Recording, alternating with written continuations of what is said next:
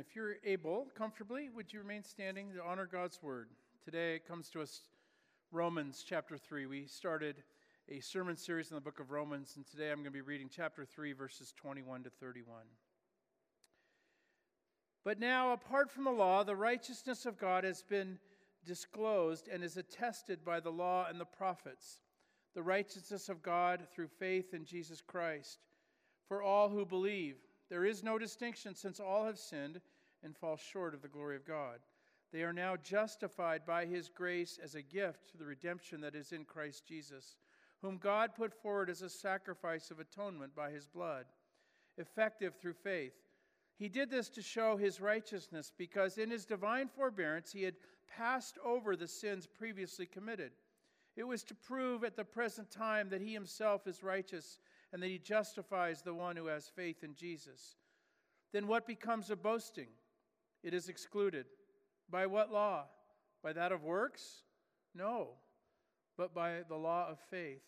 For we hold that a person is justified by faith apart from works prescribed by the law. Or is God the God of Jews only? Is he not the God of Gentiles also? Yes, of Gentiles also. Since God is one, and he will justify the circumcised on the ground of faith and the uncircumcised through that same faith, do we then overthrow the law by this faith? By no means. On the contrary, we uphold the law. This is the word of the Lord. Thanks be to God. Please be seated. There's a story about Bach, the composer, J.S. Bach. One time his wife was playing the harpsichord and he was in bed. And she was in the music room and she kept playing this unresolved chord, an unresolved seventh. And it bothered Bach so much that he could not sleep. He finally got, got up out of bed, went into the music room, sat down at the harpsichord, and he played the appropriate resolved chord so that he could sleep not overwhelmingly funny story. It's just kind of a story about Bach. But there is something. I think there's something in each and every one of us that cries out for dissonance to get resolved. Let us pray. Oh Lord, the words on the page here are seemingly too good to be true. It's good news. These are your words, and we want we you should be the one to speak them. So we we ask for the humility to hear your Holy Spirit speak to each one of our hearts, that you would be our teacher. Amen. Well, if you're with us in this series last week, Paul was talking about chapter 2 about there is no room for judging. We can't judge other people because we're all under the curse of sin. That's the human crisis. All of us, it captures all of us. And Paul was talking about this. And then he continues this theme in chapter 3. At the beginning of chapter 3, he says, Scripture leaves no doubt about it. It's all throughout Scripture. There's nobody living right, not one. nobody who knows the score, nobody alert for God. We've all taken the wrong turn. We've all wandered down blind alleys. No one's living right. Paul says, I can't find a single one. Now, have you ever heard that on a Hallmark card? How does that sound? By the way, happy good, good morning. You all sinned, every one of you. We all fall short because all of us, religious, unreligious, believing, and unbelieving, all of us are under the power of sin. Try as hard as we might, we can't get out from under it. We can't right the wrongs. Total need is what Paul is saying. You and I are in total need. And left to our own, we're in big trouble. Nothing's working right, it's a mess. According to Paul, that is the main trouble with the world sin. That's the human crisis. That's the main trouble in Romans, but it's not the main topic of Romans. The main topic is what Paul announces right here in chapter 3 at the end justification by grace. The main topic of Romans is that something has been done about the human crisis. The main topic of Romans is that there is a cure for the human crisis. The main topic is that God does for us what we cannot do for ourselves. Been, Paul's been describing this crisis. But something amazing happens in verse 21. Paul shifts focus and he says, But now. But now. Something's happened. An event has occurred. A world changing event. But now, in spite of the crisis, he's told us about the crisis, but now, he says, we are justified by God through faith. Paul knows that this is an enormous topic, and he wants us to understand it. He wants it to penetrate our hearts and our minds. And so he employs various metaphors, and he comes at it from different angles with different language. The first is that Paul uses the language of the courtroom. And that's where we get this word justified. The language that Paul uses here is legal language. This is language that a judge would use. He, he uses when he passes sentence on someone who's accused of a crime, the judge acquits or justifies the accused. I heard the word, I learned the word justification in Sunday school, and they taught it to me like this spell it out like this. What, it, what justified means is just as if I never sinned. That's always been helpful to me. Like, you actually could get to that place as if none of that mattered. It's covered. This is the language of the courtroom. Some of you remember, remember back in the day when you had a word processor? This is before computers. We went from typewriters to word processors. Remember that? Now we have computers. But back in the word processing day, if you're old enough, you would your, your word processor would do this thing when the words and the margins were not lined up. Remember the right justification? You remember this? And what would it would do? It would straighten them so your margins were fit on the page. So this is what Paul is talking about, what God does for us. We are sinners and we're out of line and we're, out, we're a mess. We are all over the place and it's not working. It doesn't look right, it doesn't act right. But God justifies and lines us up, straightens us up so that we can have right relationship with God and right relationship with each other because of what God has done in Jesus Christ. John Calvin said that justification is the, was the main hinge on which Christianity turns. This right here, he said, this is it. We need to know this. This isn't the hinge. Things are all wrong, but God straightens everything out. At the very core, justification is the good news of God's acceptance of unacceptable people. I like the way Chesterton, G.K. Chesterton, he once called this the furious love of God. The furious. It's just, it's ferocious. God's love is ferocious. It seeks us because it wants us. It's love. He does it. You know, Paul in this letter has, I think he's setting up a courtroom scene in many ways. You know, in a, in a, trial, there's an opening statement. You know, the attorney gives his opening statement, and then evidence is presented, and then finally there's a closing statement, and then a and then a uh, verdict is given. I think Paul is doing some of that here in this book, and in chapter one was his opening statement. And a good prosecuting attorney or a good defense attorney in their opening statement will tell you where they're going, right? They'll lay it out at the beginning. This is what I'm going to do. This is the big thing. I'm going to tell you right now. And Paul does that in chapter 1. And his opening statement is this For I am not ashamed of the gospel. It's the good news of God, the power of God. Now, how's that for an opening statement? Isn't it a little bit curious that Paul uses this word ashamed? Why would you say that?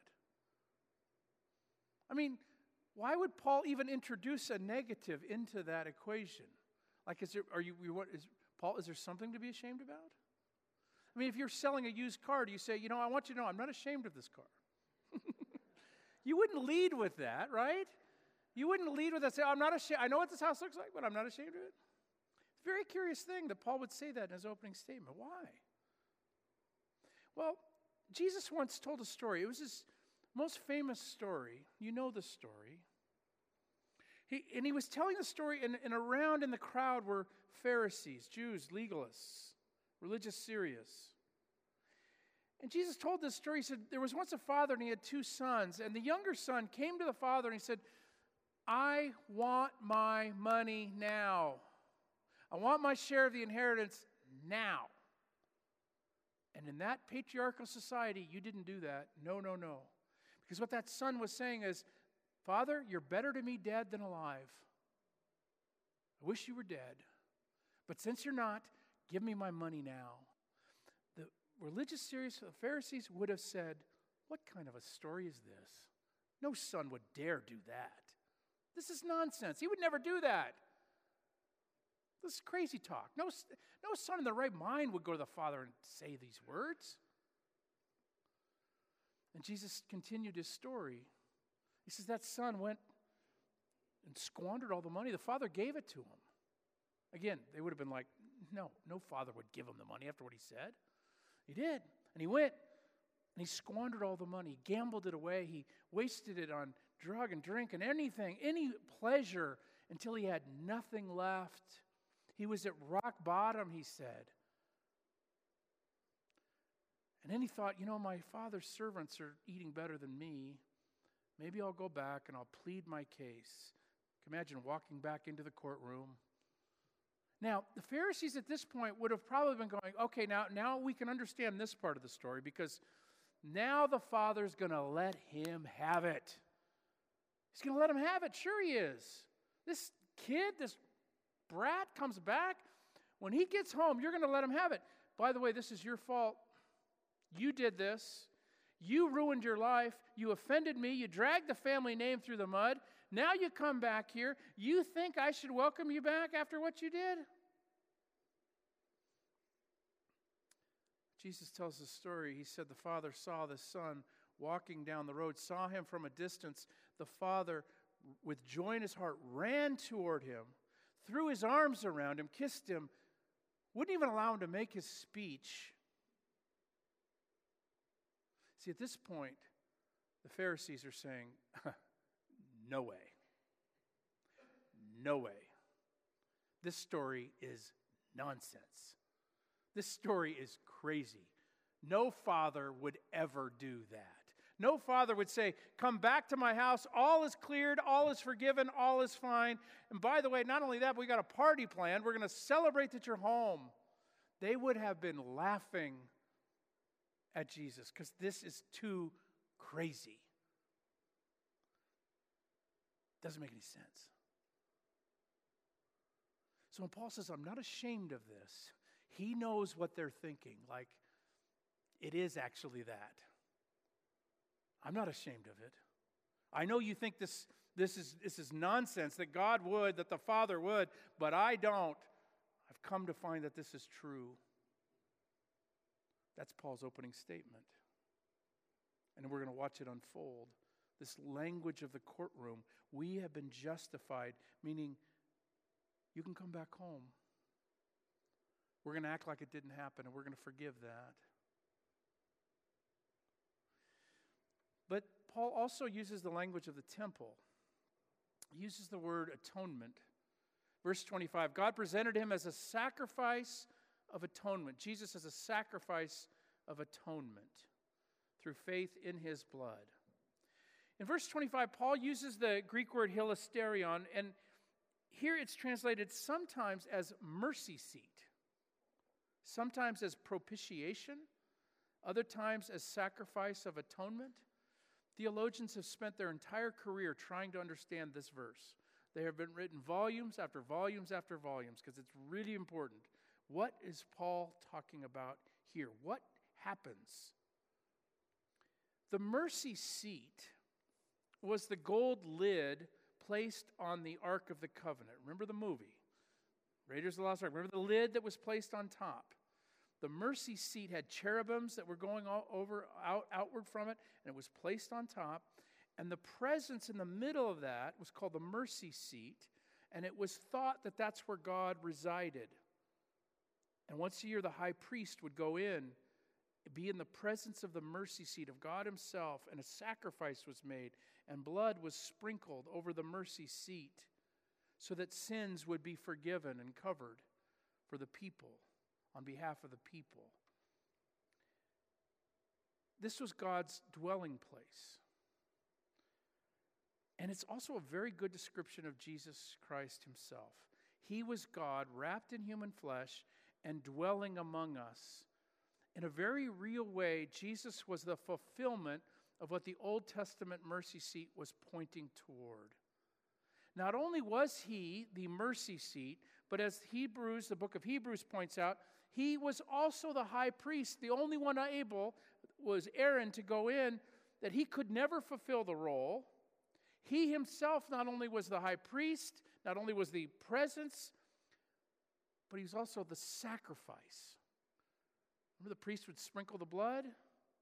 Paul's saying, Jesus' blood covered it once and for all, took care of it all. This is the language of the temple. Meaning that justification that happened, that straightening up, it cost Jesus everything. But his blood was spilt for us.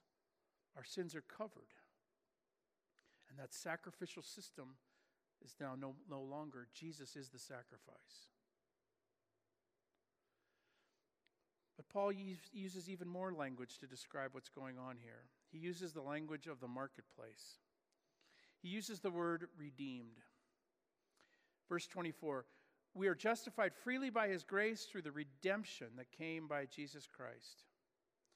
You know, God doesn't just justify us because when a court judge makes a declaration, he leaves the courtroom.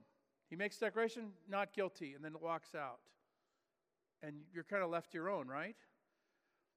Um, not interested in what happens to you from there on out. But what Paul's saying here is this judge, after declaration, wants more, wants you and I to be set free. The word redemption means you've been bought out of slavery. A price has been paid to bring you out of slavery.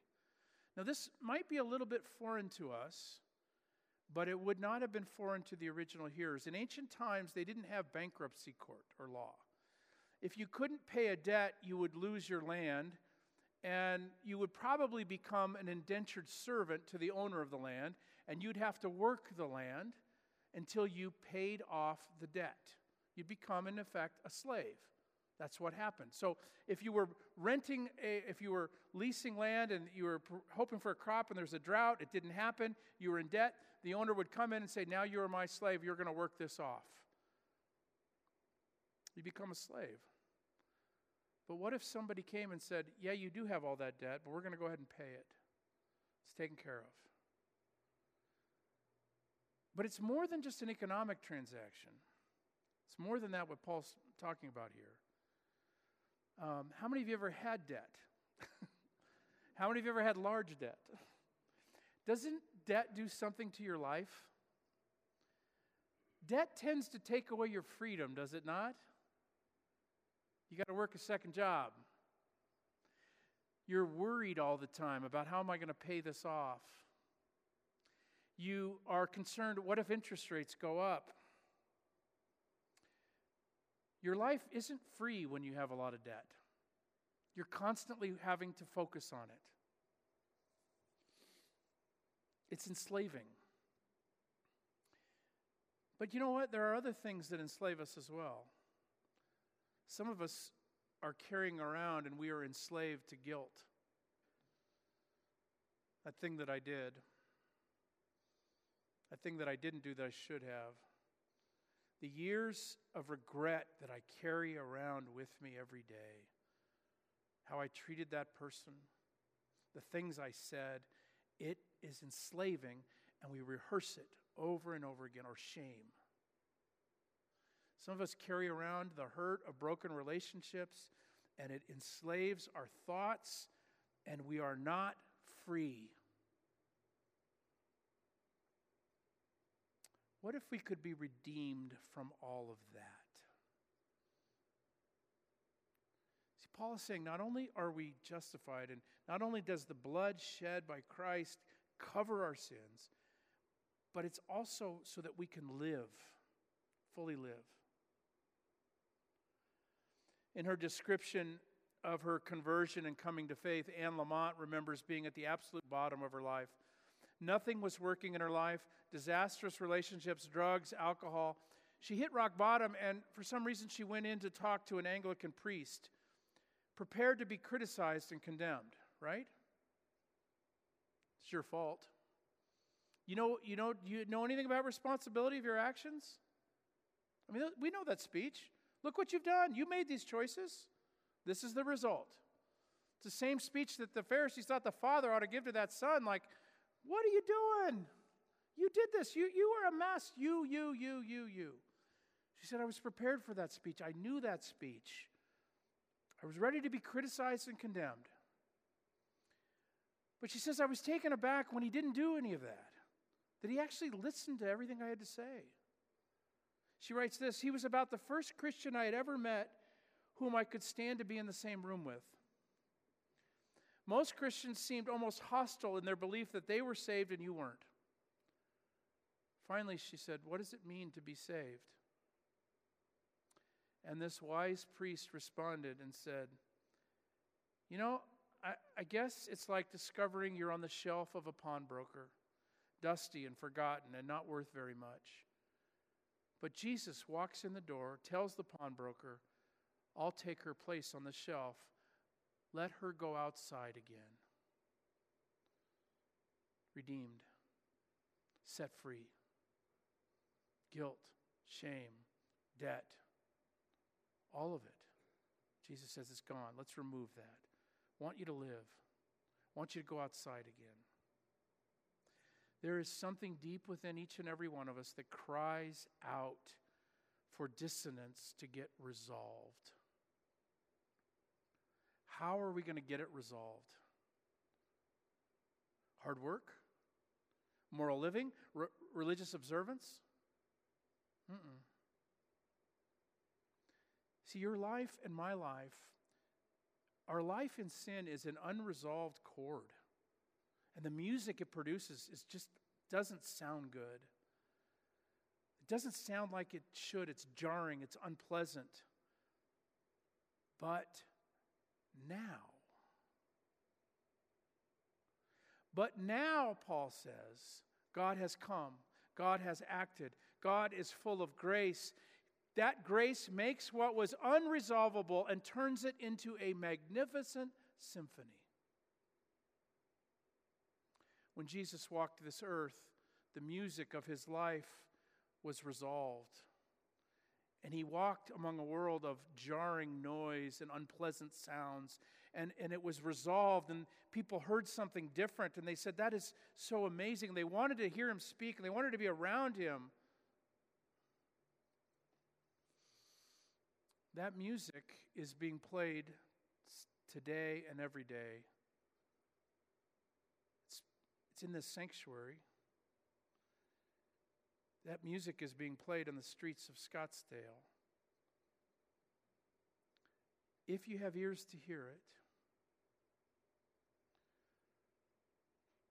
for those who are listening to it, the gospel, the good news, the symphony that is the gospel, it becomes the joy of their life. And far from being ashamed of it, it becomes their deepest love. And their lives are marked by beauty. They live freely and lightly. They don't have much fear. They're patient and kind and so very, very hopeful. Friends, what music are you listening to today? Is it unresolved? Is it cynical? Is it bitter? Is it the music of the oppressor saying they're out, they're in, they're out, they're unworthy? Or are you listening to the sweet, sweet music of the gospel of the Lamb who was slain? But now God acted in Jesus Christ for us, for our salvation. He came to take away the sins of the world. Let us pray. Lord, with Paul, we have a hard time grasping the bigness, the wildness, the beauty that's presented here. It's unimaginably good. And it reminds us of how good you are, and it points to your beauty and the grace that is the, the driving force in our world. Help us to receive that grace, to receive the beauty that you have for us, and be set free to live as your citizens. We pray that that would take hold and take root once again in our lives this week. We pray all this in Jesus' name. Amen. Let's stand. We'll sing.